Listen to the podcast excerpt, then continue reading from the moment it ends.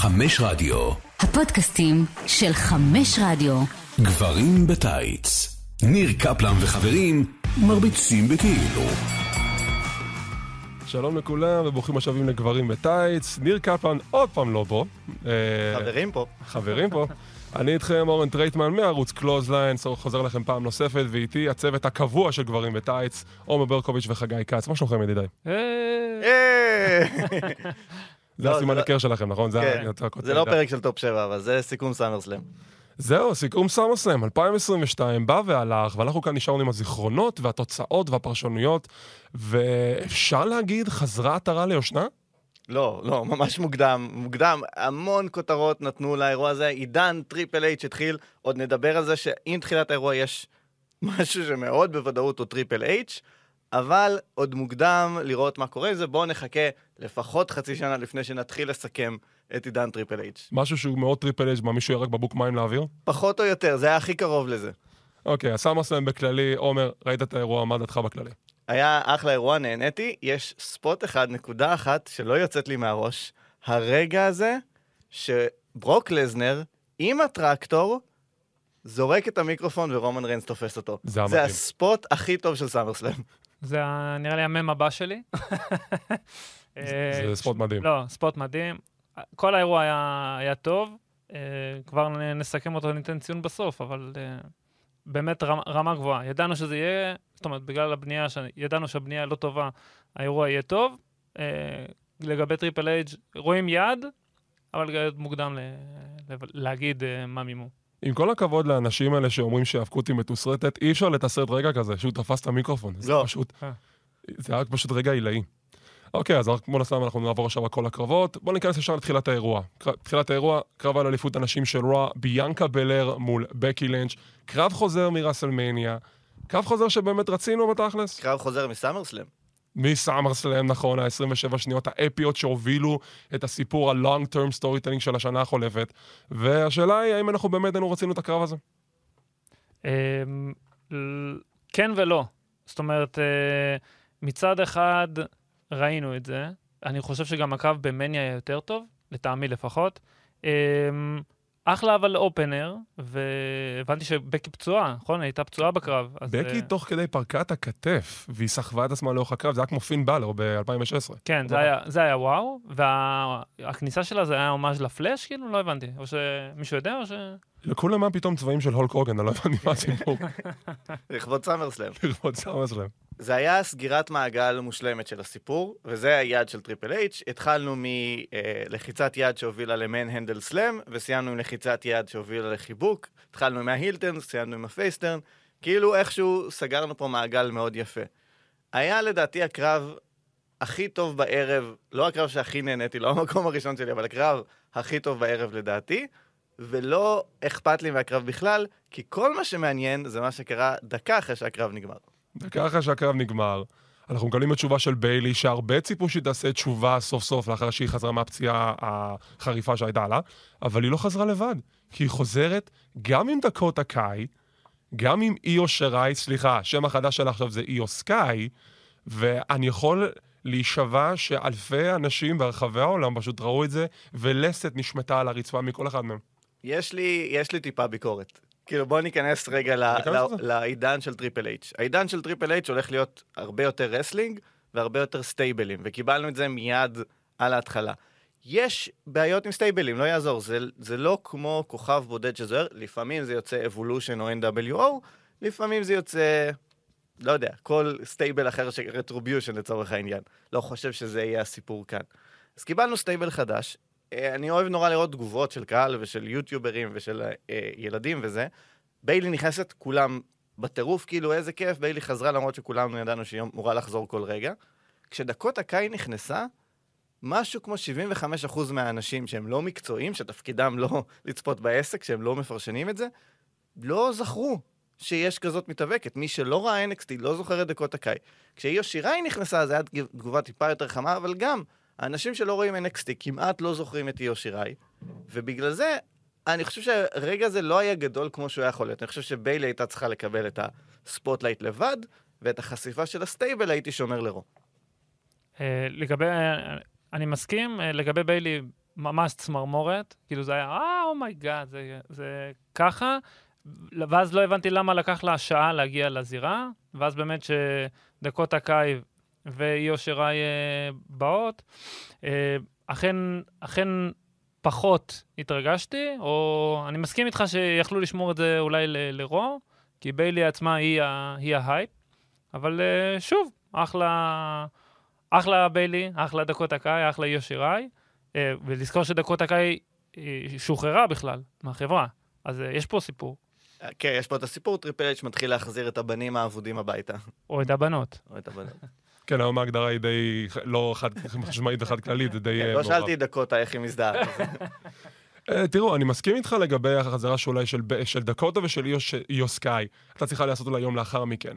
אבל אני חושב שגם שהדיבור שמדברים על עולם ההאבקות והבועה שאנחנו חיים בה, כל האנשי האינטרנט יודעים מי זו דקוטה קאי. הקהל הכללי, רוב הקהל שזה למעשה הצופים של Monday Night Raw, SmackDown וכדומה, לא מכיר את דקוטה.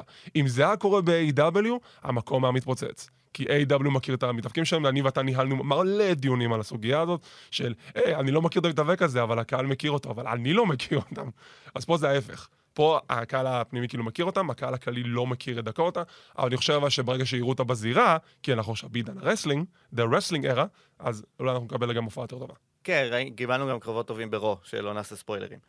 אה, ומילה קטנה על ביאנקה, מכרה את הדביוטים האלה מעולה. היא עשתה, כאילו, היא הגיבה בשם הקהל שהיה פחות... כאילו, דקוטה קאי נכנסה, היא נתנה באמת הבעה מושלמת. לחלוטין.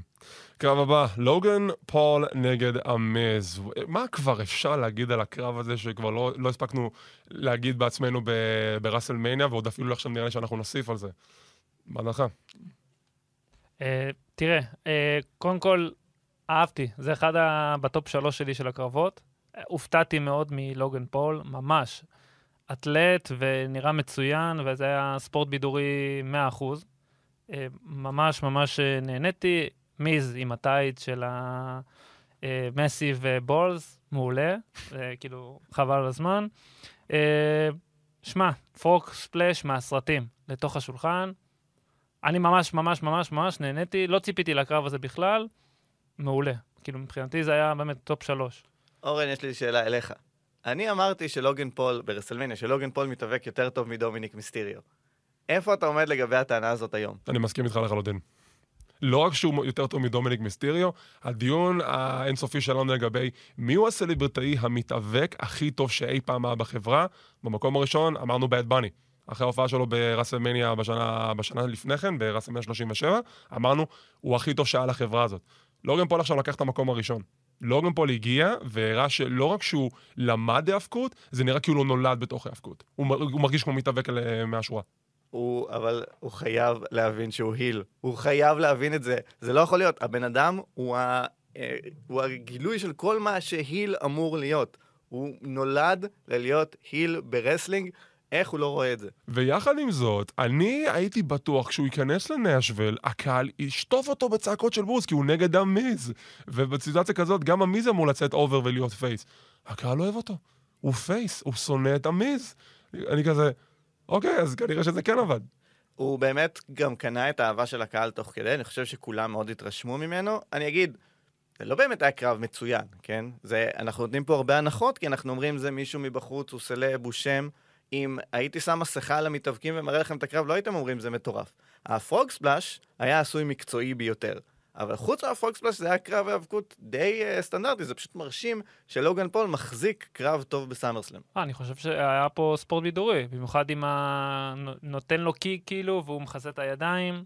זאת אומרת, היה פה את הפן באמת הספורט בידורי, מיז החזיק את הקרב, אבל שמע, לוגן פול, כמו שאורן אמר, שיחק אותה, אני עדיין חושב ש Bad Bunny אולי עדיין מקום ראשון, אולי בהרגשה, או שפשוט שכחנו, אבל נפלא פה. הוא... יכול להיות שצריך להחזיר אותו. תשמע, Canadian Destroyer אחד לא הופך אותו למתאבק יותר טוב מלוגן פול. לא, נכון, אבל לפי דעתי אולי WrestleMania. זהו, זה הכל בונה ל WrestleMania, לוגן פול נגד Bad Bunny.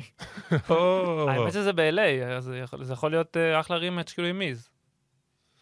תראו, גם אה, כל הקטע שזה קיץ וזה SummerSlam, גרם לנו כולנו גם להיות קצת צמאים, אז קיבלנו גם פרסומת למים. עם Maximum Male Models, ואני, מההתחלה שראיתי את הדבר הזה, אמרתי לעצמי, אוקיי, זה לא אמור לעבוד, זה לא אמור לגרום לי הנאה, כי זה נורא נורא אווילי ובנאלי, אני כל כך מת על זה. זה נהדר. מת על זה גם. ממש, אה, כאילו, באמת, אין לי מילה רעה. אני חושב שהחזרה של LA Knight או Max Dupri, היא גם אה, משהו של... סליחה, זה Max Dupri. זה, זה גם משהו של Triple H, כי עובדה שווינס כאילו הוריד אותו מזה. אז- זה מה שנאמר לנו בדיווחים. אני לא יודע להגיד לך אם זה באמת מה, אבל עובדה שהי, הוא, וינס דיבר על זה, הוא לא שם. ש- וינס הולך, היי, הוא חזר. כן, אז uh, לפחות, ולא שינו לה את השם למקסי, של מקסין דופרין, אז שוב, זה יכול להיות... Uh, בוא נראה אבל לאיפה אתם חושבים שזה יכול להתפתח. זה לעוד הבע- סגמנטים כאלו. כן, זה הבעיה שלי, שזה כי היה לנו את אה, הצמד שהיו עושים אה, פרשיות אה, בילוש, כן, בריזנגו. זנגו זנגו, בדיוק. כן. זה יכול להיות יותר מצחיק לכיוון הזה, ואז אני אהנה מזה כמו סגמנט 24/7 משופר, ואני ממש בעד. אבל אני, כרגע הם לא לוקחים את זה לשם, כרגע זה רק הפרסומות האלה, אבל זה רק ההתחלה. בואו ניתן להם עוד זמן לבנות את הדבר הזה לאנשהו. מסכים? לשלי נגד תיאוריה, שמות, אה, לא, זה פר- שם משפחה בלבד, בלי שמות פרטיים. אני נהניתי מהקרב. אני חושב שהקרב הזה סיפק לי בדיוק מה שרציתי לקבל מהקרב הזה, וגם הוציא תיאוריה יחסית חזק, שהוא גם תקף את לשלי בתחילת הקרב, גם תוך כדי הוא אומר לעצמו, מה אני צריך את זה? יש לי מזוודה. והסיום, יפהפה, שהוא תופס אותו משום מקום בבודי פרס, ומנצח אותו לניצחון. הבעיה שלי זה בסוף עם הקבירה של תיאוריה. זה כאילו ההתנגדות הגדולה לק- לקרב. הוא לא יכול לצאת חזק כשהוא מפסיד ללשלי בפחות מחמש דקות עם כמעט אפס אופנס. אז הוא כן יוצא פה חלש. אני מסכים שבהינתן העובדה שלא Triple H כתב את ה storyline, וזה לא הגיוני לשים את ה Mr. Money in the Bank נגד אלוף ה-USA, כי לא משנה מי מנצח, זה לא החלטה טובה. בהינתן כל הדברים האלה, זה בדיוק מה שהקרב הזה היה צריך להיות. אבל אידיאלית, פשוט הוא לא היה צריך להתקיים. נכון, אבל יחד עם זאת, אני גם חושב שהתקיפה של uh, תיאורי בתחילת הקרב די קצת נתנה לו נקודות אקסטרה לעומת הקבורה שהוא סבל בשבוע האחרון. ל- לעובדה שהקרב היה מאוד קצר, יש כן בונוס אחד קטן, זה חיזק אצלי את התיאוריה שהוא הולך לפדות. אה, זהו, דיברנו על זה ב- בטופ 7 לגבי הדאבל דיוטי. אה, זה היה הקרב השלישי, נכון? ב- ברשימה. הופתעתי שזה היה חמש דקות, אבל כמו שאמרת, זה, זה אכן נתן את, ה, את האופציה שנראה תיאוריה בהמשך. חבל שלא קיבלנו קרב משולש last man standing, זה יכול להיות... איך זה היה עובד? אני לא לא יודע. הבנתי מה ניסו לעשות שם. מיסטריוס נגד היום הדין. אין לי שאלה לי לכם. שאלה מאוד פשוטה שאני בטוח שעברה לכם בראש ברגע שראיתם את הקרב הזה. זה קרב זוגות ללא פסילות. למה הם עדיין עשו תג מסורתי אם זה ללא פסילות? מה היה קורה עם השותף הנכנס לזירה? מה, הייתה פסילה? אתה יודע, חשבתי על זה הרבה, למה זה לא מפריע לי. זה מה ש... כי זה לא הפריע לי, וחשבתי למה זה לא מפריע לי. והמסקנה שלי היא כזאתי, אני מסתכל על wrestling כאמצעי לבידור. וכשאני מסתכל על wrestling כאמצעי לבידור ולא כ... המטרה שלי זה לא לראות קרב טוב. המטרה שלי זה להיות מבודר, האמצעי זה קרבות wrestling. אז במצב הזה, אם כל המשתתפים מסכימים על סט החוק... החוקים הלא הגיוני הזה, ומשחקים לפי החוקים האלה, ולא פתאום שוברים את זה, וזה פתאום באמצע מתחלף לטורנדו, אז אני, אין לי בעיה עם, ה... עם העובדה שעושים tag, כי מישהו צריך לעשות בסוף pinfall, ויש פה איזושהי כאילו הסכמה בשתיקה של לא לשבור את החוק המוזר הזה. אז זה לא הפריע לי, כל עוד הייתי מבודר. מה שהפריע לי יותר בקרב, זה העובדה שהקרב לא היה מספיק טוב בהתחשב בטאלנטים שהיו בו. זה הפריע לי יותר מאשר העובדה שזה לא היה טורנדו למרות שלא היו חוקים. כן, כי, בהמשך למה שאמרת, זה פשוט, וגם מה שאורן אמר, זה פשוט בשביל אדג'. זה רק נטו שאדג' יבוא, יעשה את הספיר שלו, אה, כפרה על אדג', כן? אבל אה, זה, זה, זה נטו בשביל זה, בשביל המאוד מומנט הזה, של מישהו חוזר. אג' עושה את החזרה הגרנדיוזית שלו לאחר כמה חודשיים שהוא לא היה בתוכנית. חזרה לוותה בסרטים מאוד מסתוריים, רמזים עבים מאוד שזה הוא, שאף אחד באמת לא ידע שזה הוא עלק. ובסוף איך הוא חוזר? בדרך כל כך מגוחכת. הוא יוצא, החוצה, הוא יוצא החוצה, מביאים גרם מדרגות, באמצע, שפשוט תקוע כזה באמצע שום מקום, שדה פתוח, והוא יוצא מתוך הגרם מדרגות, היה כזו פאשלה עם קודי רודס, נראה לי ברוע הראשון שלו, ואני אומר לעצמי, זה לא נראה טוב. זה, זה נראה טיפשי, למה עשיתם את זה ככה? למה פשוט לא לעשות איזשהו בור באדמה, שמשם זה כזה גלגל אש, מעגל אש, יותר נכון, ושיצא משם? כי זה נראה הרבה יותר אסתטי, זה פשוט נראה מגוחך. כן, אה, א', אני מסכים, וב', זה, אתה יודע, זה הבמאי, בגלל- שהוא הראה לך את הגרם מדרגות, שזה באיזשהו מקום, ב-nowhere, אז זה באמת אה, מראה את הגיחוך. אני לא אהבתי את החזרה הזאת של... אד- מת על החזרה של אדג' רגע, אל. תזה. גם ברו הוא היה מצוין. אני כבר, שוב, בלי ספוילרים, אבל הוא היה מצוין ברו, הקהל איתו. אני ממש ממש אוהב את אדג' ואת העובדה שהוא חזר.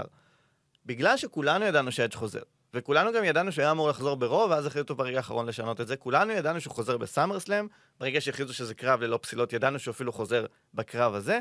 הכל היה מוכן לחזרה שלו. אז לא חושב שהיה צריך גר המדרגות, כי כולנו, אוקיי, זה הרגע שאדג' חוזר. כאילו, עשו הכל כדי שזה לא יהיה מפתיע. היה צריך, לדעתי היה צריך להיכנס בלי מוזיקה. פשוט לעשות ראנין אה, משום מקום ולתת למיסטריוס את הניצחון. כן. אני חושב שכל הרעש והצלצולים לא עזרו, כי ידענו שזה הוא.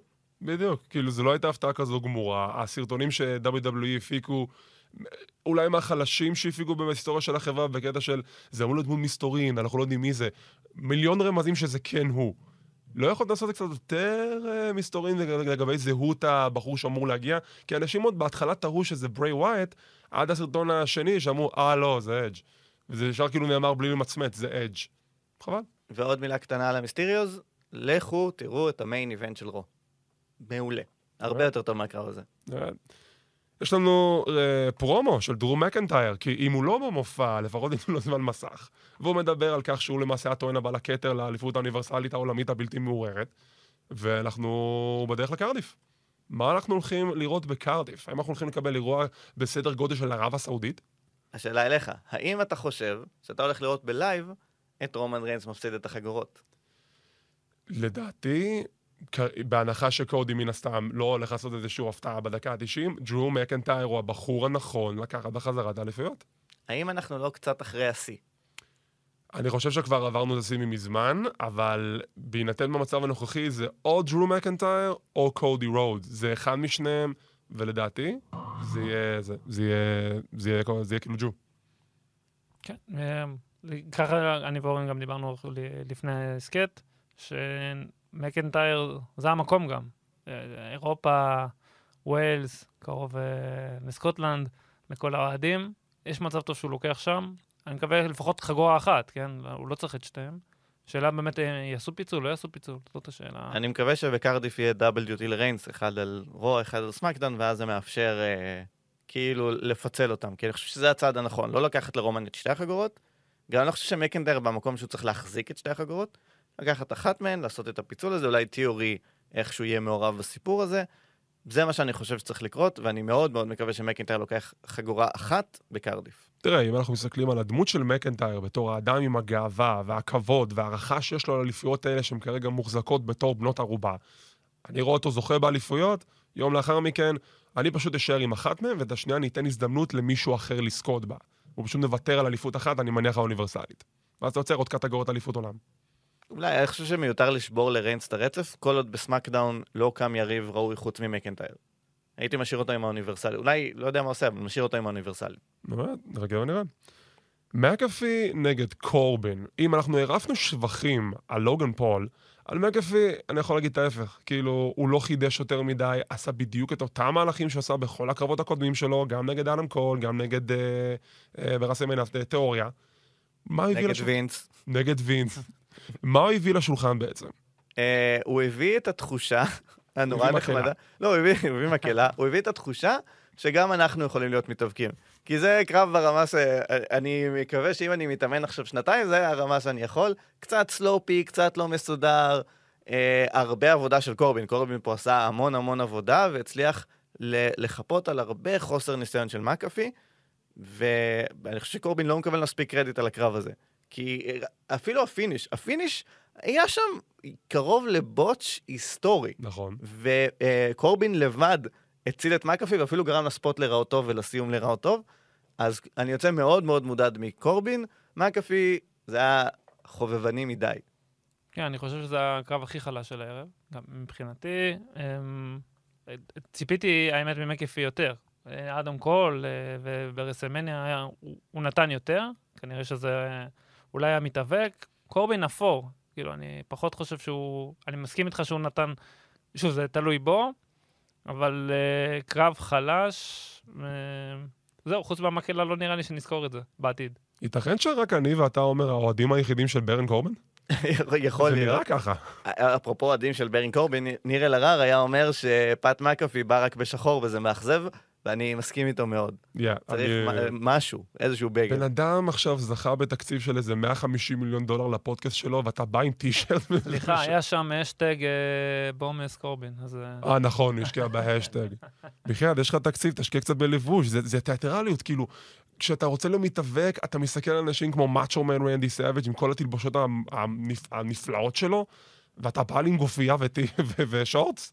זה, זה מאכזב. בוא נעשה detour קטן. אה, יש ויכוח היסטורי, ואני ממש בצד הנכון של ההיסטוריה בו, על האם מייקל קול שדר טוב, כן או לא. ואני תמיד אמרתי שהוא אחד השדרים הטובים בכל הזמנים, ויש לו וינס מקמן באוזן שלא מפסיק לצעוק עליו מה להגיד, ובגלל זה זה לא יוצא טוב. וכל פעם שהוא מקבל שנייה של שקט מווינס, רואים מיד איזה שדר טוב הוא. אני חושב שהדעה הזאתי היום היא קונצנזוס. אני נוטה להסכים איתך. כאילו, גם אני אישית לא ממעריציו הגדולים של מייקל קול, אבל יאמר לזכותו ולהגנתו, שכנראה שהסיבה לכך זה בגלל שווינס כל הזמן אמר לו מה להגיד בשולחן הפרשנים, וכשאתה רואה שאין לו עליו את הדבר הזה שיושב לו על האוזניים, הבחור אחר, הוא משוחרר יותר, זה נראה טבעי יותר, זה הרבה יותר כיף. זה כיף למאזין ולצופה לשמוע אותו אומר את הדברים שהוא אומר. תראה, כל מי שגדל, אה, כל ה millennials גדלו על מייקל קול תכלס. אמ, אנחנו גדלנו על אה, ג'ים רוס, כפרה עליו. שאגב, הוא עזב, כי הוא לא היה יכול יותר עם וינס מקמן. גם. גם, נכון. וגם שווינס לא אהב את הגישה שלו, הוא לא אהב את השידורים שלו, הוא אהב יותר מייקל קול, כי אותו אפשר לנהל יותר בקלות. הוא מג'נבל, כן. בדיוק. אז כן, בגדול, אני גם חושב שאתה הרגשת את זה במוצר היום, הרגשת את זה כבר בתוכניות, בתוכנית האחרונה של סמקדאון, וגם נראה לי גם בלילה ברוע אתה הרגשת את זה, שיש הרגשה אחרת באוויר, ששולחן הפרשנים גם מרגיש הרבה יותר נינוח לפרשן, וזה כיף, זה כיף לשמוע את זה. גם היה את המשפט האלמותי, שקורי גרבס אמר, לא אהבתי אותך יותר כשלא הייתה לך דעה, והוא אמר, "אה, זה השתנה. זה השתנה. הרבה השתנה. אני פשוט נהנה מהעקיצות האלה כלפי וינס, ואני תוהה פשוט אם הוא כזה יושב בבית והוא שומע את זה, והוא פשוט חורק שיניים בקטע של אני לא מאמין, אני חשבתי שמעריכים אותי. אה, קרא- קראתי על זה מים שמייצג את זה, וינס מקמן יושב בבית מול טלוויזיה כבויה וצועק, תביאו כבר את ה-24-7. קרב אליפות הזוגות הבלתי מעורערת, The Usos נגד ה-Street Profits עם ג'ף ג'רט, J-E-F-F, J-A-R-R-E-T, בתור שופט אורח. הוא הביא ערך מוסף כלשהו לקרב הזה? אה, זה בנשוויל, אז הוא מנשוויל.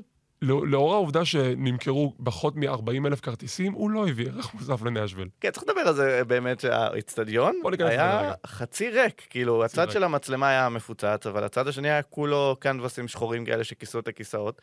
וזה הוכחה שאם דיברנו בתחילת השנה על האופציה שיהיו רק אה, אירועי אה, אצטדיונים. אצטדיונים, זה off the table, אנחנו לא שם. לא רק שזה היה חצי ריק, הם גם שיקרו לגבי המספר בעשרת אלפים צופים. זה כאילו, זה נראה לעין, יש דוחות לגבי הדברים האלו. לא נראה לכם הגיוני שמישהו יבדוק את המספרים?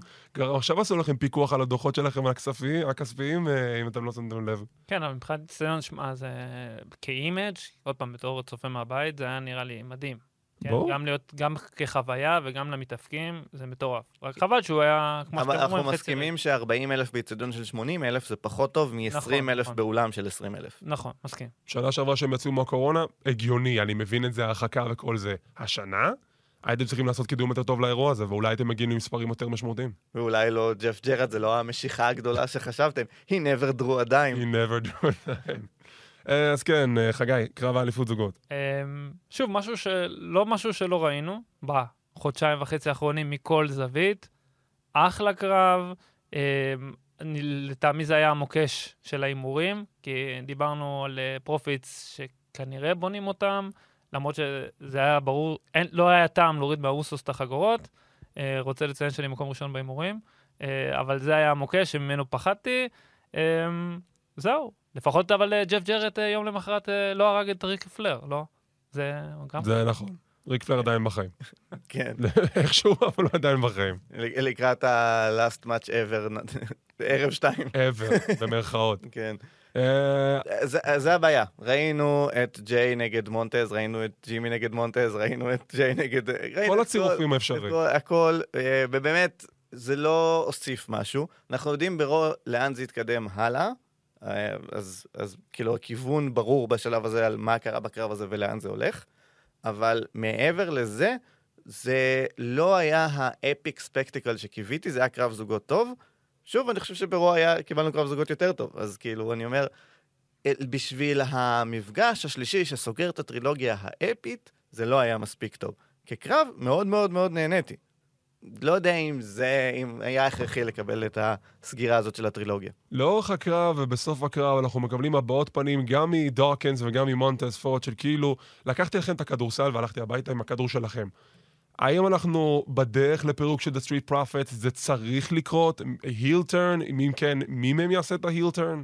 זה חייב להיות לדעתי מונטז פורד, מסיבה אחת, א', דוקינס, אני לא חושב שהוא חזק מספיק בשביל להחזיק את עצמו כ heel, וב', את פורד אתה יכול להפוך ל face בכל שלב שאתה רוצה, מ heel.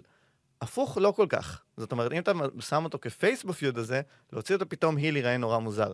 אז, ומאחר שפורד הוא obviously הכוכב ב tag הזה, אני יודע, האייקוניקס, חשבנו שבפיצול אחת תצליח והשנייה הצליחה, אבל פה אני די בטוח שפורד הולך להיות זה שמצליח.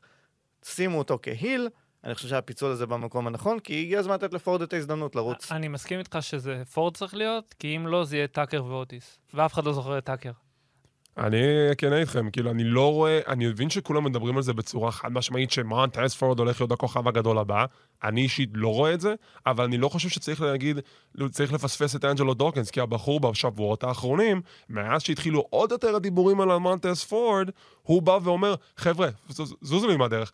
מתחיל לתת קרבות יותר טובים, יותר זמן מסך, יותר מהלכים של הקפיצה מעל החבל העליון, כמו שמונטז פורד עושה. בואו נתחיל לדבר על אנג'לו דורקנס, הבן אדם רוצה לראות נוכחות. אין לו, ותסלחו לי על השימוש בטרמינולוגיה, אין לו את הפונדס פקטור. אין לו את ה-it, את הדבר הזה שקשה להגיד מה זה, פשוט אין לו את זה. הוא, הוא סולידי, הוא יודע לעשות את העבודה, אני נהנה לראות אותו, אני לא רוצה לראות אותו זוכה בתואר. פורד, אני מת לראות אותו זוכה בתואר. אתה יכול לחשוב שאולי שינוי גימיק ייתן לו את השינוי הזה? נגיד, לדוג- לדוגמה, היל טרן על מונטז, ו-MVP עכשיו המנהל שלו. אני לא מאמין שהוא מחזיק היל, אבל אולי כן. כאילו, אה? צריך לראות, אפשר לתת לו את ההזדמנות, כן? אני לא נגד. יש לנו סוג של קרב. סוג של רידל שהיה אמור להילחם נגד סף רולנס, יוצא החוצה לקהל, אומר שרנדי לימד אותי שללכת מכות זה בסדר. אז הוא מאתגר את רולנס, רולנס יוצא החוצה עם חליפה כתומה יפהפייה. רצים, יש תמונה עכשיו שאתה רואה אותה באתר של WWE, שהוא בדיוק עושה את הספרינט לזירה, שכל השופטים והמפיקים רצים מאחוריו, זה נראה כמו הריצה למקדונלדס. זה משהו כאילו, זה לגמרי, ויש להם כסח, קרב stomp על רידל, וככה זה מסתיים למעשה. בהנחה שאנחנו לא קיבלנו קרב, אני מאוד מרוצה ממה שכן קיבלנו. אמ, כן, כן. אה, עדיין לא ברור לי למה אין קרב, אם הפציעה של רידל היא work. ההנחה הייתה שהולך להיות יריב אחר, יהיה איזשהו משהו, בסוף לא, אולי באמת הוא פצוע. זה יכול- כאילו- זה מוזר. כאילו, אני, אני ציפיתי שאולי ג'וני גרגאנו יבוא, ואז ברגע שרידל היה, אז חשבתי אולי אורטון. אתם המעריצים עם, עם, עם ה fan booking שלכם? ג'וני גרגאנו, מה הבא, ברי ווייט? בעזרת השם. אני, אני מסוקרן, כי obviously זו החלטה של טריפל אייץ' שאמר, אני לא רוצה את רולינס נגד רידל על ה card הזה. מאיזושהי סיבה, אנחנו לא יודעים למה, ככל הנראה לא פציעה, כי היינו שומעים על זה אם זה פציעה. נכון. לא, נראה לי אולי מבחינת זמן. כי דיברנו על זה שיש הרבה, ה card הוא, גד, הוא גדול. כן, זה מה שאני חושב, אבל אני אומר, אם אתה מסתכל על ה card הזה וחושב איזה קרב להוריד, להוריד את רולינס מה card נשמע קצת תמוה. אגב, עוד רגע נדבר על זה שהיה להם בכל בכל זאת timing issues, אבל... אז אני חושב שטריפל אייץ' בחר להוריד את הקרב הזה, ואני סקרן לאיזה storyline פה הוא בונה. זה obviously בונה לקרב עתידי ביניהם, ואני חושב שיש פה איזשהו arc יותר גדול שאנחנו עוד לא רואים, כי זה קרה בדיוק הרגע.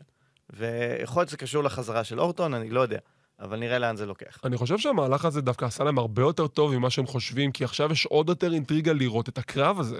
כי אם קודם נגיד בקושי הייתה בנייה ולא ממש הבנו למה הם נלחמים, אז פה שרידל נפצע בגלל אה, רולינס, ואז הוא מגיע ורוצה לכסח את רולינס, ועוד פעם רולינס פוצע אותו, אז אם עכשיו יגידו לי הקרב שלהם בקרדיף, אני רוצה לראות את הקרב הזה בקרדיף. קטע, נכון? storyline גורם לך לרצות לראות את הקרב.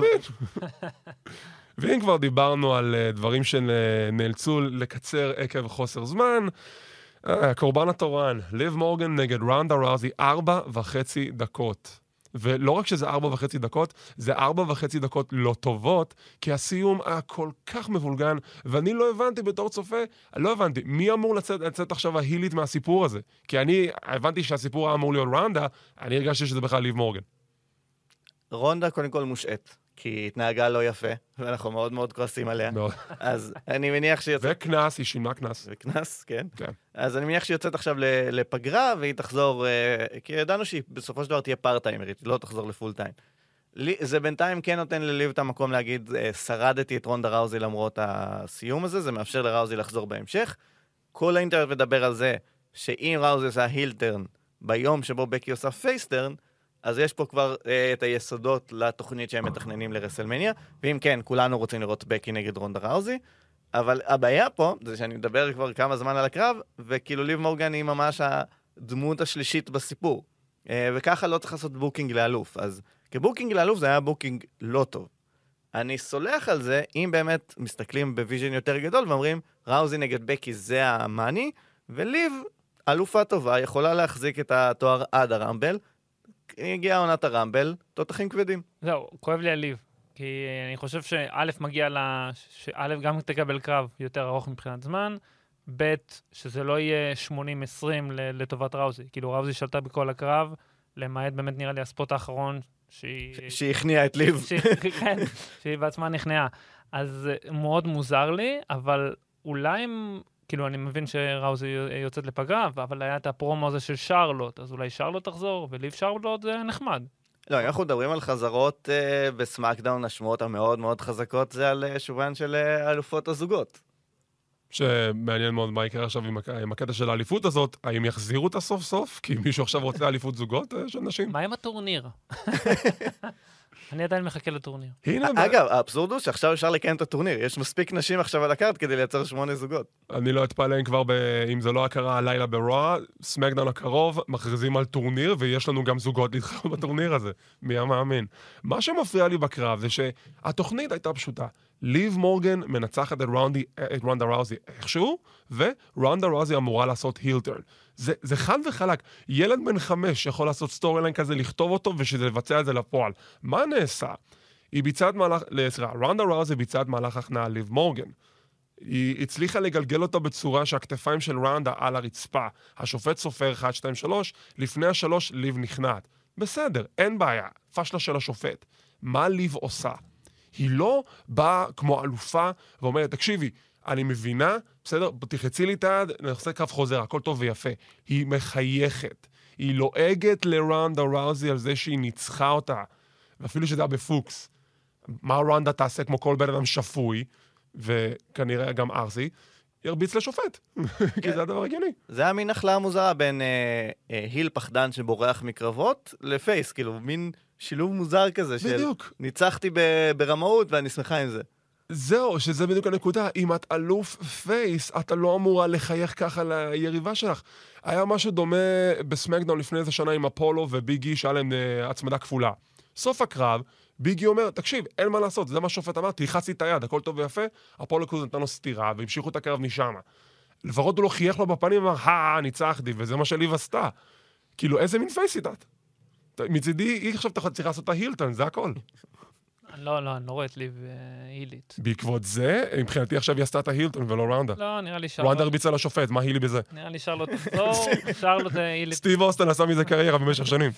כן, אה, ליב היא פחות סטיב אוסטין. חכה, חכה. אה, כבר ב merch היא עולה במקומות המספרים לא רע בכלל, כמו אוסטין.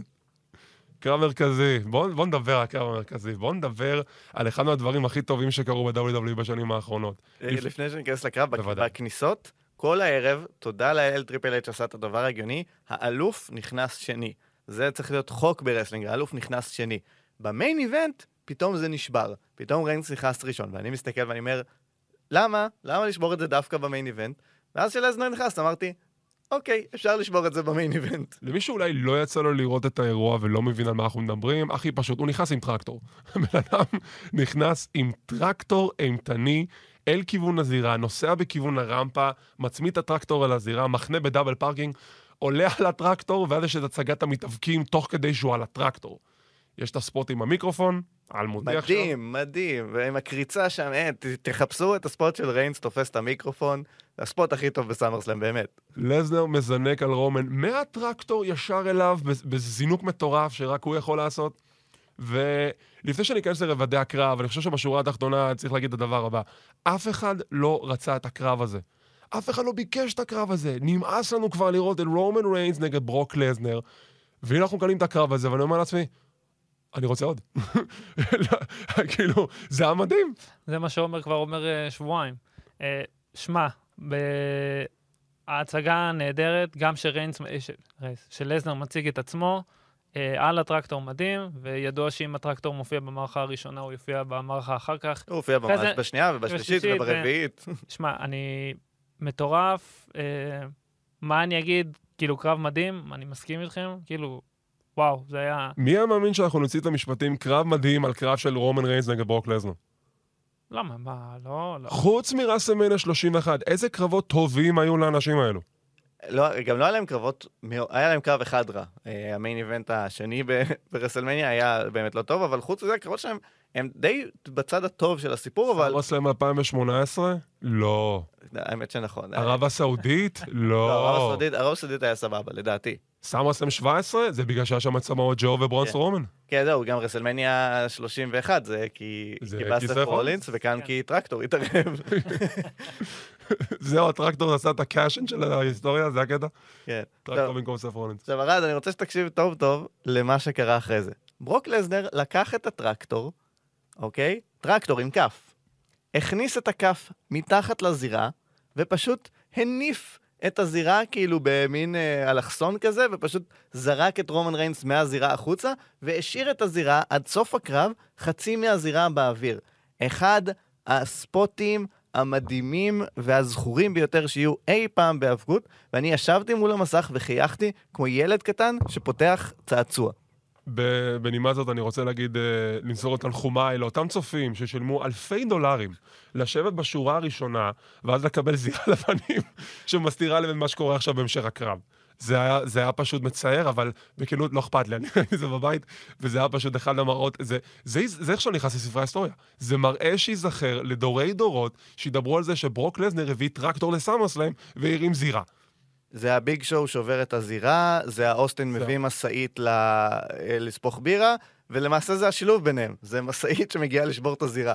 זה פשוט אה, אה, אה, ויז'ואל לכל החיים. שמע, זה גם רץ עכשיו כגיף, כמם, אני עשיתי על זה מם של גבעת חלפון, שהטרקטור פשוט, אתה יודע, לזנר בא עם שופל. זה, זה מדהים. Uh, עוד לפני זה, שמע, היה פה, היה פה הכל. זאת אומרת, היה פה גם uh, שולחנות, גם מדרגות, uh, ואז זה בא, וזה פשוט... אתה יודע, הרים את הקרב, אם הקרב נגיד היה שבע, עד לשם, הרים, בדיוק. הוא תרתי משמע הרים את הקרב, תרתי משמע. שמע, זה... ובאמת מסכנים האוהדים. מסכנים האוהדים. צריכים לצפות מהטלוויזיה. אני בטוח שאם יתקשרו למחלקת הפרסום של WWE, הם יקבלו פיצוי הולם לאירוע הבא שיזמינו עליו כרטיסים. חוץ מזה, זה לא הדבר הכי גרוע, כן, לפעמים נופלים עליהם ניצוצות, והם לפעמים עולים באש, לפעמים מתאבקים נופלים עליהם, זה דברים יותר גרועים קרו. לקראת סוף הקרב, תיאורי מנסה לפדות את המזוודה, שאנחנו עדיין לא מבינים איך זה היה עובד בקרב משולש last man standing. מקבל קצת redemption שהוא תוקף את רומן ריינס עם המזוודה, אני נהניתי מה spot הזה, כי זה החזיר לו קצת street cred. ברוק לזנר תוקף אותו, רומן ריינס בסוף תוקף את לזנר עם כל ארטילריה, ארטילריה שקיימת על היקום, מזוודה, חגורות, שולחנות, כיסאות, פול היימן, אוסוס, אוסוס, פול היימן מנסה להגן, להגן על רומן ריינס, וברוק לזנר עושה את ה-F5, זורק את היימן דרך שולחן. מתי הייתה הפעם האחרונה שהיימן לקח bump כזה בעידן של ההאבקות? ועוד של על ה- 20 ועוד שנים. על הבטן, זה יותר... הוא היה. מרופד, הוא היה מרופד. זה, ניר אלערד ציין את זה בהתקף שלנו ב Clothesline, על ככה שתמיד שלפני spot כזה, אתה רואה שהיימן יותר מנופח מהרגיל, יש לו ריפוד. כן, אוקיי. בוא נגיד, אנחנו בעד שיהיה לו את האקסטרה ריפוד הזה.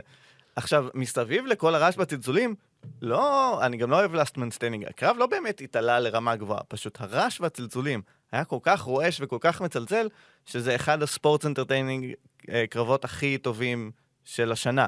אבל אם אני ממש מחפש מהלכים או דברים, אז יש את ה touch שריינס היה צריך את שתי החגורות כדי להפיל את uh, רומן ריינס, את uh, ברוק לזנר. כן. יש את, uh, את ברוק לזנר שבסוף הקרב טיפס ל, לראש הגבעה שם וחגג, כאילו לא חגג, בעצם לא, נפרד לא, מהקהל. יכול להיות שהוא הולך. זה רגע מדהים. היה, היה דברים סלופים, היה כמה German suplex מאוד מאוד מסוכנים שם בחוץ, היה את אה, זה שהוא קפץ על המעקה והחליק, היה לא, כאילו חוץ מהדברים הבאמת חשובים שנזכור לכל החיים, מסביב היה קרב די sloppy, וזה היה הקרב שהכי נהניתי ממנו באירוע. היה לנו כמעט שחזור של מה שקרה לביג אי, שברוק לזנר עושה את אותו suplex לג'ימי, או ג'יי, אחד מהם, אחד מהם. נראה לי ג'ימי, וזה היה מסוכן, הייתי בטוח שעוד שנייה נפל על הראש. שמע, אבל אני אגיד לגבי הבוט של ברוק, שאם הוא פוגע, זאת אומרת, אם הוא באמת עומד על הבריקדה שם ולא נופל, אתה, אתה וואו, אתה אומר, בואנה, איזה חיה הוא. כאילו, אתה רואה גם שהוא התכונן לזה, בסדר, זה... חלום שלי זה לראות את זה ברוק קורה. לזנר עומד על בריקדה. כן, אני אגיד לך מה, מה פחדתי, שברוק לזנר הטיח את ריינס על השברי שולחן, וריינס החזיק שם את היד, זה היה נראה כאילו ככה בהתחלה, נראה קצת מסוכן, ואחרי זה זה היה סבבה, כאילו. איזה... נ... רומן ריינס, ברגע שהוא מרים את הזירה, הנפילה של רומן ריינס, אני אומר לכם, זה 90% מה, מה, מהגג הוויזואלי. הוא נפל אחורה כן. במין קומיות שון מייקל סמרסלאם, אבל ממש אמין ומעולה. אני חושב שבמילותיו של עודד מנשה, המתאבקים הם מתאבקים- מקצועיים, שמתאמנים כמעט הרבה שנים, שהדבר הזה יראה לנו כמעט אמיתי. אז כל, אני שמח שרומן ריינס בסדר, שומר על אליפויות, בדרך הכי הגיונית ל storyline שהוא יזכה, שהוא קובר את ברוק לזנר. החלטה נכונה לדעתי, אני חושב שלזנר צריך לזכות, למרות שלא הייתי מתנגד לאור הטרקטור שהוא הביא, הבן אדם השקיע.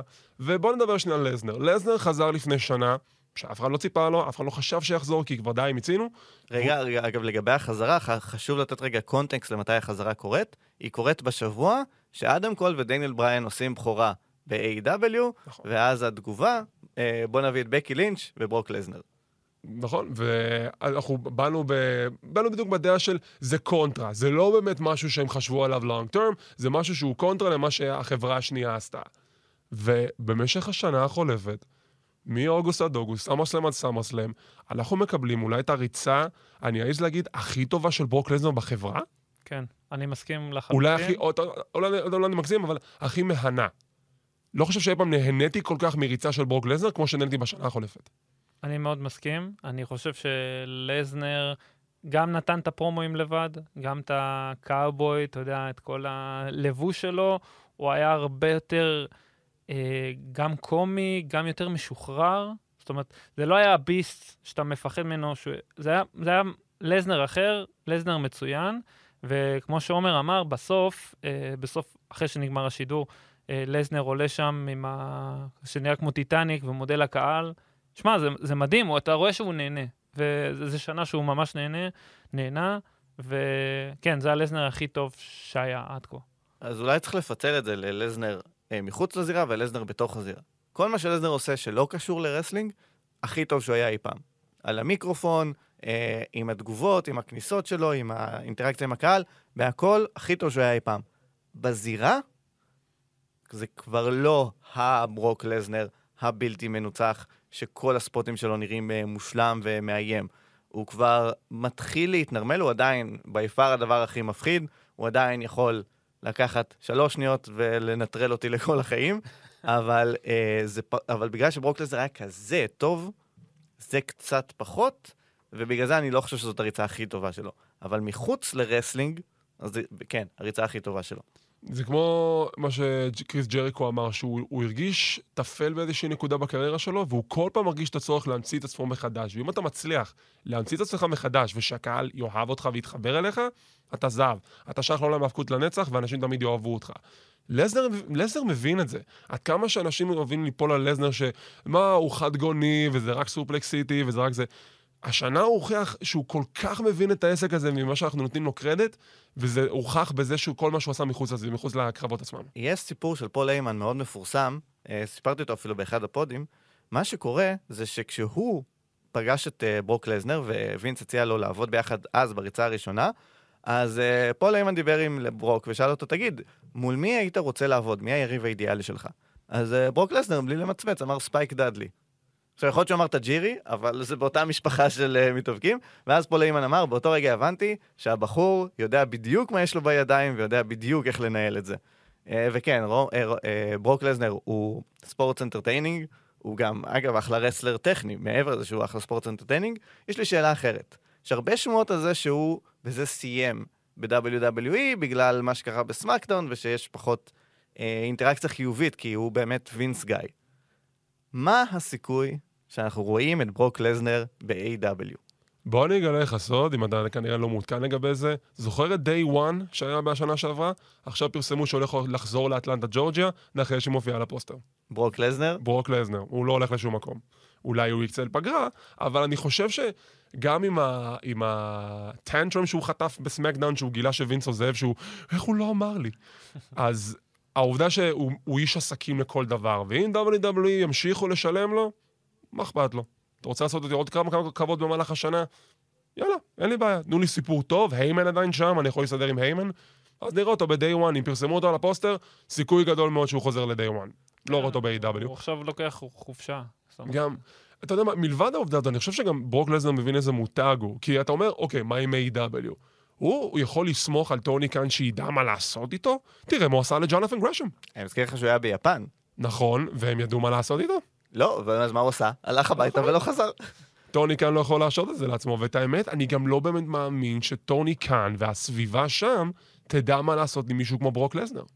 אתה רואה אותו עושה מה זאת אומרת? שמים אותו ב-stable עם 15 אנשים, הנה, כ- החגורה המשולשת, לא? חגורה משולשת. אתה, רואה, את ברוק לסנר מול מישהו, כמו, אה, מול מישהו כמו קני אומגה, Five Star. אני כן רואה אותו, אה, מגיע ל-pay-per-view אחד, רק ל-pay-per-view כדי לתת קרב אחד, זה אני כן רואה. לא, לא רואה אותו ב-Dynamite כל שבוע הבא ונותן פרומו. אה, לפני שנגיע לסיום של ניקוד האירוע, יש נקודה שאנחנו לדעתי חייבים לדבר עליה, וזה עכשיו המצב שבו אנחנו נמצאים היום. העידן החדש במרכאות. טריפל אייץ' עכשיו בשליטה, מחזיר כוכבים שאנחנו אוהבים לראות, מחזיר, I- dare I say wrestling is cool again ב-WWE, ומה זה אומר לגבי טוני קאן? טוני קאן עכשיו היה למעשה הגוף המורד מול WWE, כי הוא ידע ש, היי, עכשיו אני מגניב, אני מביא את האנשים הנכונים, אנשים אוהבים אותי. עכשיו מגיע טריפל אייץ', שיודע בדיוק מה זה, מה זה wrestling, ויודע איך המותג הזה אמור לעבוד, מחזיר את כל החבר'ה שלו הביתה. האם טוני קאן עכשיו צריך לחשוש ממלחמה כוללת?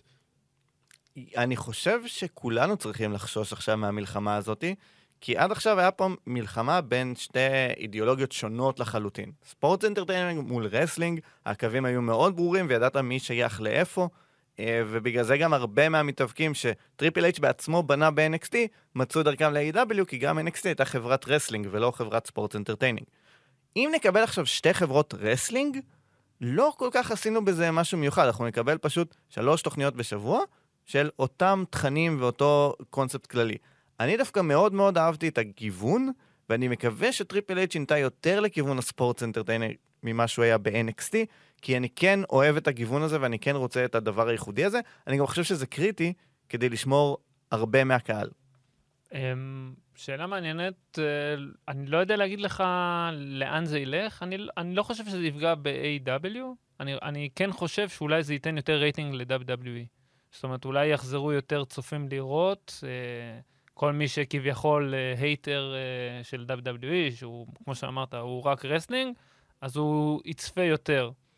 אמ, עוד, עוד קשה לי לדעת, זאת אומרת, הבנתי גם ממכם שב-Raw היה wrestling, אז uh, זה כבר טוב.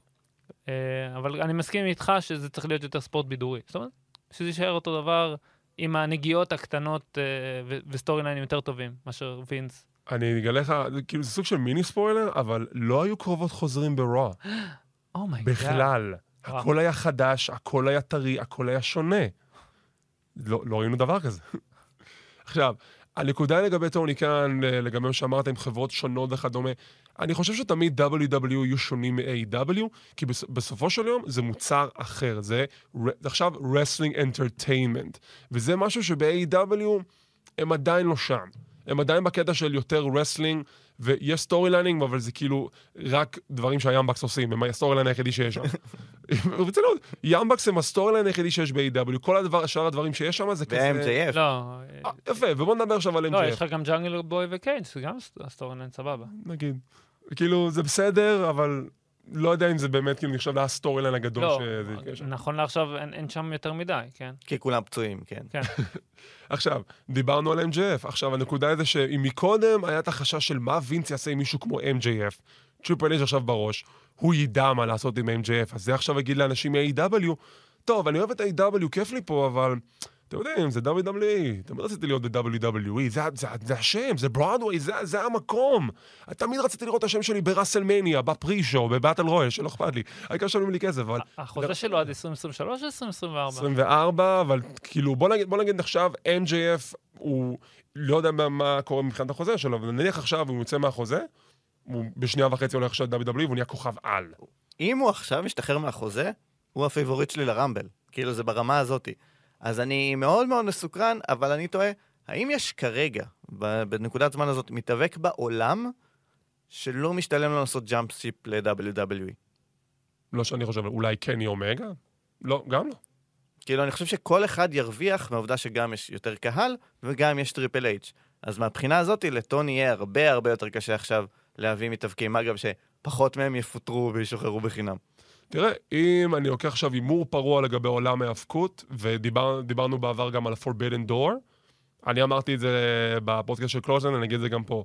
תן להם שנתיים מהיום, אנחנו רואים איזשהו שיתוף פעולה בין A.W. ל-WWE. זה יכול להיות באירוע, זה יכול להיות בקרבות חד פעמיים, ואולי back and forth, אבל בשורה התחתונה, אני חושב שזה משהו שיכול לקרות. אני מזכיר לך שראינו את uh, ג'ף ג'ראט, uh, את uh, טוני שבני משדר, את טייקר, פולי, ברט הארט בקהל, בקרב של ריק פלר. כי זה משהו שלא חושב שהיינו רואים בעידן וינס. ריק פלייר זה אשכרה עידן, זה ה-Forbidden Door בהתגלמותה. כן. זה, היה שם New Japan, טריפל איי, MLW, כל הארגונים במופע של ריק פלייר, זה היה מדהים. כן. טוב, סיכום האירוע וניקוד, איזה ציון היית נותן לאירוע הזה, עומר? אני נותן לאירוע הזה שבע וחצי, מאוד מאוד מאוד נהניתי, הבטן קצת רכה מדי אה, לדעתי, וה-spot, אה, כאילו ה-spot כניסה של ביילי וה-spot זירה שעולה לאוויר, שני spot-ים שאני הולך לצפות בהם ב-repeat עד אין קץ. אני גם, שבע וחצי. אני חושב שקורבין מקאפי אכזב אותי, אה, כנ"ל מה שעשו לליב. כל השאר די עמד בציפיות שלי. אה, אה, פה, פה אה, לוגן פול ומיז, וואו, זה היה חבל הזמן. וכמובן ה-main event, שזה... שמע, זה ספורט שלא לא נראה לי שאף אחד ישכח. הרבה זמן. רבותיי, נראה שהגענו להסכמה כוללת. שבע וחצי מתוך עשר, אחלה אירוע. לא הכי מושלם בעולם, אבל רואים שהם לפחות בכיוון הנכון, ואני מחכה לראות מה יקרה עכשיו בפרקים הבאים של Raw, SmackDown ובאירועים הבאים, עד שנגיע לקרדיף. אז עומר וחגי, תודה רבה לכם שאירחתם אותי פעם נוספת. לא לשכוח, פודקאסט Clothesline, הפודקאסט שמדבר על כל מה שקורה בעולם ההאבקות, זמין בכל ערוצי הפודקאסטים השונים. אה, וכמובן, פינת Top 7 של גברים בטייץ, בדרך כלל בערוץ עמוד, אה, בעמוד הפייסבוק שלכם, בסופה של בדרך כלל זה מופיע. ולא לשכוח את הפינה של גורדון. תודה רבה.